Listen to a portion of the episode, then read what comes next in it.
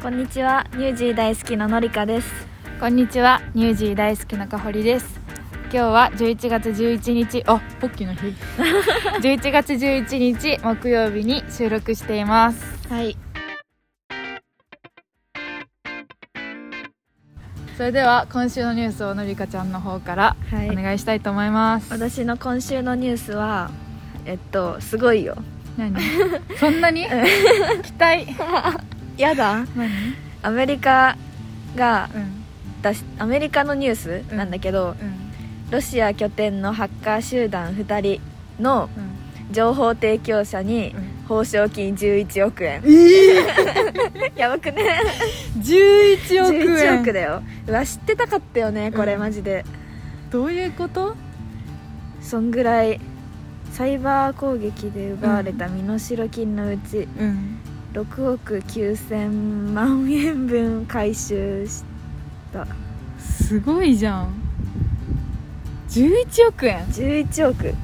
11億円あったら何するの？りかうわー。でもそんなにあってもさ使い切れないな絶対。確かに。だからどのくらいあったらさうん。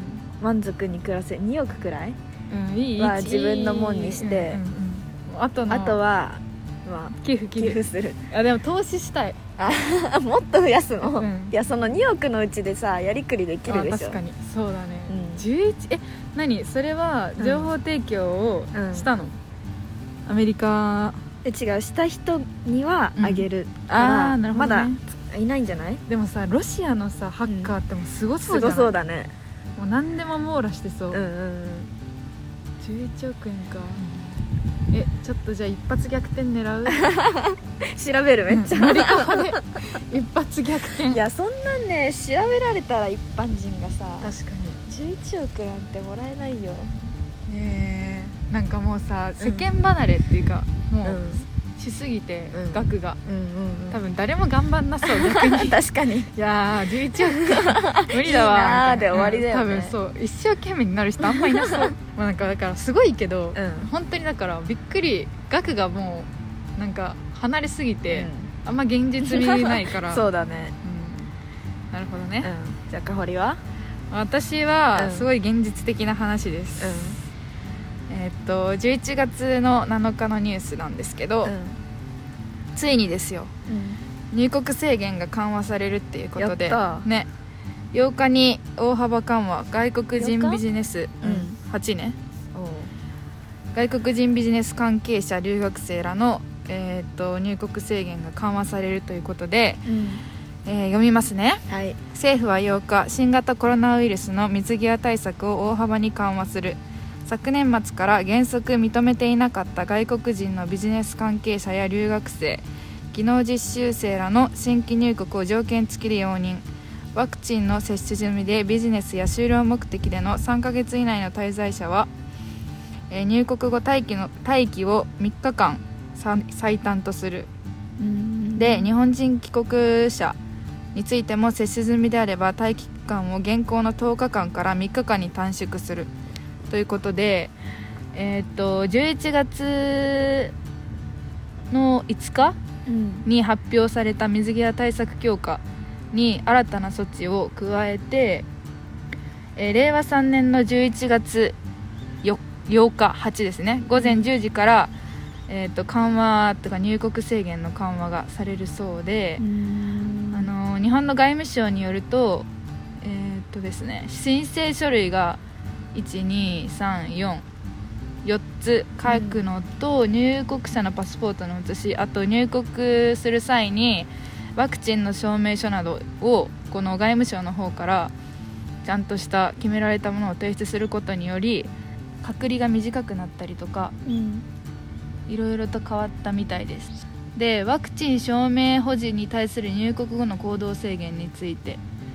有効なワクチンの証明書を保持している人に対して入国後最短4日間以降の行動制限を見直し認めることにします、えっと、具体的には入国日14日以内6から10日間の宿泊施設待機の対象の指定国地域での滞在歴がない帰国入国者で外務省及び厚生労働者にて有効と確認したワクチンの証明書を保持し領書館所長に提出した契約書及び活動計画書を含む申請用紙が事前に検査された方に対しては難しい。難しいね、まあ、とりあえずあのうん。緩和されたってことですよ、うん。詳しくは外務省のホームページを見ていただければ分かると思うんですけど、うん。あのーまあ、緩和されたよっていううん。話ですね。まあ帰れる人は帰れるようになったってこと。そうそうそうそうそうそう。そうまああのーニュースによると入国制限 8, 8日から大幅緩和外国人ビジネス関係者留学生らが今までよりももうちょっと日本に入りやすくなったっていううん。話ですね、はい。で入国後の待機を最短3日間とするっていうことで今までどのぐらいあったんだろう？確かに。2週間？とかはあったはず、うん。ただいずれも受け入れ先の企業や団体の行動管理が条件となりもう決まってなきゃダメうなんだ。んそうそう受け入れ先が決まってないといけないっていうことでうん。入国後の3日間3日目に新型コロナのまた検査を受けないといけないっていうことでうん。陰性ならば受け入れ企業などが入国者の活動計画書を作成し関係所長に提出する。うん。あーだから、まあ、その何？ビジネスとかで来た人留学生とか来た人はあのちゃんと受け入れ先が決まっててうん。で3日目にもう1回コロナの検査を受けて大丈夫だったらその受け入れ先がこの子はこういう感じで日本で過ごしていきますよっていう行動計画を関係所長に提出しなきゃいけないっていうことですね。まあ、いろいろ段階があるんですけど前よりは日本に帰ってきたりとか留学とかしやすくなったってういうん。話です。はい。まとまった ごい難しかった、うん。ただ外務省今のこのバーって長い外務省の説明をしましたけど、まあ、要するにこういうことです、うん。だからあのはい入りやすくなったのでうん。皆さんまたぜひ日本に来てくださいっていう ことです。はい。嬉しいね。嬉しい。だから受け入れ先がちゃんとしてればうん。いいってことよ、うんうん留学も。うんうん。あのビジネス関係者。ただだから家族に会いたいとかだったらまだ難しいんじゃないかな。あきっと。ー確かに。ただ家族に会うプラスアルファうん。あの日本に仕事を受け入れてくれるところがあるとか日本の学校があるとかだったらあの来やすくなるっていうことですね。っていう話でした。うんはい。ちょっと説明が難しくなったり 長くなっちゃった。変になっちゃったりしたんですけど、うん。まあ、皆さん日本に来れる帰ってこれるっていうチャンスがまた広がったということでうん。喜ばしいニュースですね。はい。っていう話でした。じゃあ今日のトークテーマは？はい。今日のトークテーマはですね、うん。えっと、いつも事前にトークテーマをこう決めてから話をするんですけど、うん。まあ、今回はうん。ちょっと面白いサイトを見つけて、うん。トークテーマガチャ秒で話題を提供っていううん。サイトをのりかが見つけてきたんですけど、うんまあ、これから毎回そうするかどうかわからないんですけど、うん。トークテーマをこの場でうん。ガチャガチャを引いて うん。決めていきたいってうんいう新コーナーうん。みたいな感じですね。うん。で今日はそのトークテーマのガチャを引いてうん。話したいと思います。はい。ということで。はい。じゃあ決めていきたいと思います。はい。じゃあ引きますね。はい。はい何度言っても遅刻してくるアホの遅刻癖を直す方法を考えてほしい。えー、なんだろう。遅刻したら罰金とか。罰金？罰金は来るんじゃない、うん。何度言っても遅刻してくるアホな遅刻癖直す方法？えこれさ、うん。ちょっとむずいね。うん。変えるまた、絶対カットしてほしいここは、いいのが出るまで。ルール違反だわこれは。じゃあもう絶対次ね。分かった。いくよ。うん。321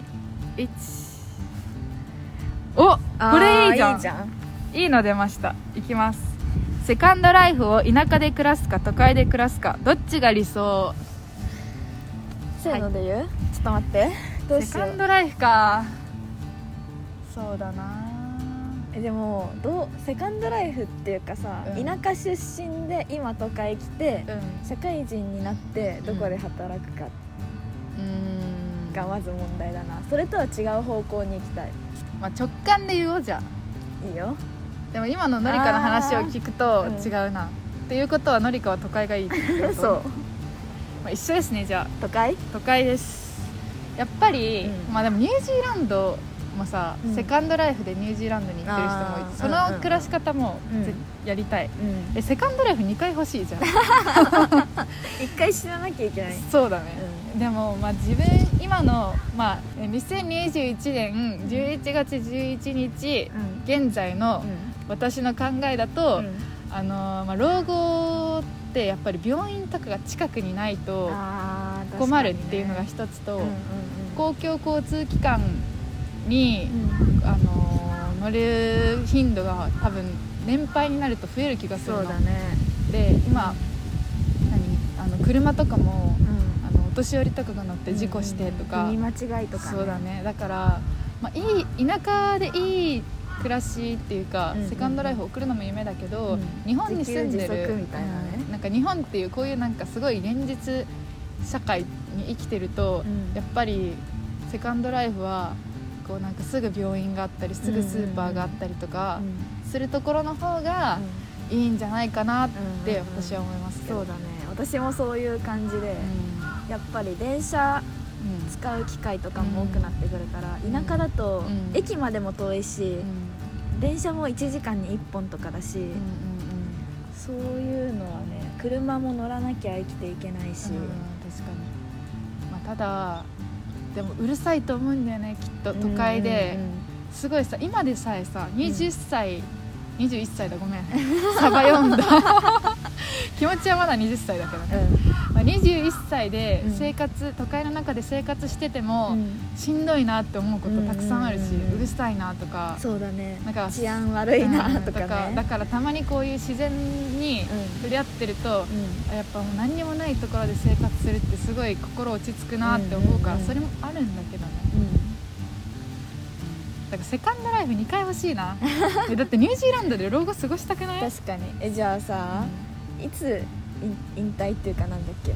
六え定年が大体60とか65だっけ、60じゃあ65からう75まで都会で暮らして、はい。75から85まであ逆の方がいいか。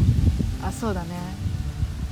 でもさすごい移動じゃない、まあでもニュージーランドで暮らすってことを考えてる前提でものを話してるけど、うん。うんまあ日本の田舎に行ってもいいけど日本の田舎に行くぐらいだったらニュージーランド行きたい。確かに。えでも死ぬのは日本がいいな。あーわかんないけどニュージーランドで暮らしたことがないからどんだけいいところなのかわかんないけどやっぱり慣れてるところで家族もすぐ来てくれてみたいなところがいいな。確かになんか何かで聞いたことあるんだけど、うん。その亡くなってから、うん。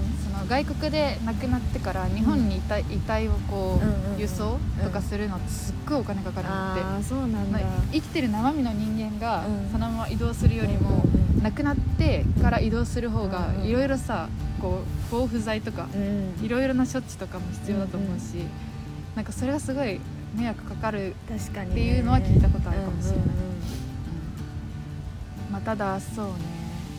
元気なうちだったらうん。田舎の方に行って、うん。リタイアしてから、元気なうちに外国で暮らして、うん。あもうそろそろ危ないなって思うちょい手前で日本に戻ってくる。あーあり。でもそういうのってさ帰りたくなくなるんじゃない？あーまあ確かにね、まあ、どっちか一択にしろって言われたらうん。都会かな、そうだね。うん。まあ、まだまだ21の考えで言ってるんで分かんないですけど都会ちょうどいい都会とちょうどいい田舎が混ざってるところあーどこなんだろう。日本で言ったら。確かに。東京ではないことは間違いない。東京はねうん。どうなんだろう。でも奥多摩とか行ったら結構田舎だけどね東京。確かに。東京の端の方とかうん確かに。そんな23区内とかじゃなくて。あー確かに。そう考えたらよ横浜結構いいかもしれない、うん確かに。うん、大学とかうんうんすごい緑あるしうん。うん落ち着いてる。あありかも。横浜？横浜。横浜がいいか結な、うん、確かに、静岡はちょっときついかな。坂もあるし、山梨も結構、うん。田舎行き過ぎてる感はある。うんそうだね。都会ですね。ね。のりかほの答えは じゃあ老後セカンドライフを過ごすならうん、2人とも都会っていうことになりました、はい、うん皆さんはどうですか？ちょっと考えてみてほしいですね、うん。教えてほしい。うん。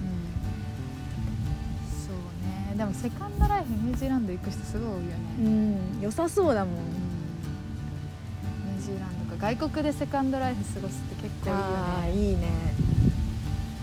でもまだ自分たちは都会っ子ってことですね。そうだね。やった。やったーなのか。難しいねこのさトークテーマガチャ。うん面白いのいっぱいある。他にねも、面白いのある。最も印象に残ってるクリスマスの一日とか、うんうん寝ようと思ったら鏡見事にさてどうするとかあなただけの特別な日を教えてください。最後の晩餐何を食べる？うわー。うんこれ1個ちょっと押しじゃあえトー。クテーマちょっと2個になっちゃった。でもこれはおまけでうん。パパッとね。パパッと。最後の晩餐何を食べる？牛タンえー、ハンバーグ。ハンバーグ？うん。子供だ子な供。甘い編とじゃあ食事編とうん。甘い編でいいよ。あーデザート、うん。最後の晩餐？牛タンでいいのか本当に。プリン。ーショートケーキ。うわー。ショートケーキか、うん。まあ。まあ、これは普通に好きなものだようんね。確かに。そうだね。うんカツ丼とかいう人いそう。確かに牛タンと何？ハンバーグ。ハンバーグ。ショートケーキとプリンっていう結果になりましたじゃあうん。この老後のセカンドライフどこに行きたいかっていうのと、うん。最後の晩餐何食べたいか皆さんもちょっと考えてみてください、うん。暇な時。何も考えることないなとか思ったら。ねうん。うん。教えてください。はい、まあ、という感じで、うん。まあ、今週もたおバッタがいる。どこ？そこ本当だ。今大学の広場みたいなとこで話してるんですけどう夕日がちょうど沈んできていい感じですね。うん。まあてな感じで今週もゆるく終わりたいと思います。はい。皆さん聞いてくれてかぶった。皆さん聞いていただきありがとうございます。じゃあ、えー、と今週もミュージー大好きのかほりとのりかでしたありがとうございましたありがとうございましたはい、のりかほのニュースレターフロムジャパンをお送りしました。僕の場合、第2の人生というか、第1の人生の途中でニュージーランドに移住してしまってますが、もし第2の人生を日本で選択できるのなら、のりかほのお二人が言っていたように、田舎と都会の中間がいいかもしれないです。先日、日本のテレビで田舎と都会の中間ということで、東京都国分寺市が紹介されていました。そう僕の成果はまさしく国分寺にあるのでそう考えると成果が一番なのかもしれません。イベントのご案内を3つほど。最初のイベントはオークランド日本人会が主催している日系ビジネス生活応援キャンペーン頑張れ日本です。キャンペーン期間は11月22日から12月12日までオークランド日本人会特設サイトで日系ビジネスの紹介をしたりオンラインセミナーを開いたり感染予防に関する情報提供をしたりするそうです。詳しくはオークランド日本人会のホームページをご覧ください。次のイベントはジャパニーズフードフェア in オークランド。期間は11月22日から12月19日まで。この期間でしか食べられないメニューなどスペシャル料理が食べられます。オークランドの各日本食レストランにて実施します。このイベントはオークランド経済懇談会が主催しオークランド総領事館の支援のもと開催されます。詳細は特設サイトをご覧ください。最後にもう一つ今月27日にニュージー大好き社によるニュージーランド説明会を開催します。無料説明会です。ニュージーランドに興味がある。ニュージーランドについてもっと知りたいという方はぜひご参加ください。カメラオフで OK です。もちろん自由に退出してもらっても OK です。Twitter などに連絡先として E メールを残してもらえればそちら宛てに Zoom のリンク情報をお知らせします。今回も最後までお聴きいただきましてありがとうございました。この番組に対するコメントは Twitter や Instagram、YouTube などで受け付けておりますのでお気軽にお寄せください。留学に関するお問い合わせもウェルカムです。またポッドキャストでニュージーランドの体験談を話してみたいという方はぜひ Twitter でお知らせください。それではまた次回。ニュースレターフロムジャパンののりかほの2人と野沢でした。Working holiday 留学生ビジネスマンだって。全てのニュージーランド大好きを応援してますよ。ニュージーランドをもっと楽しくニュージー大好き .com Yeah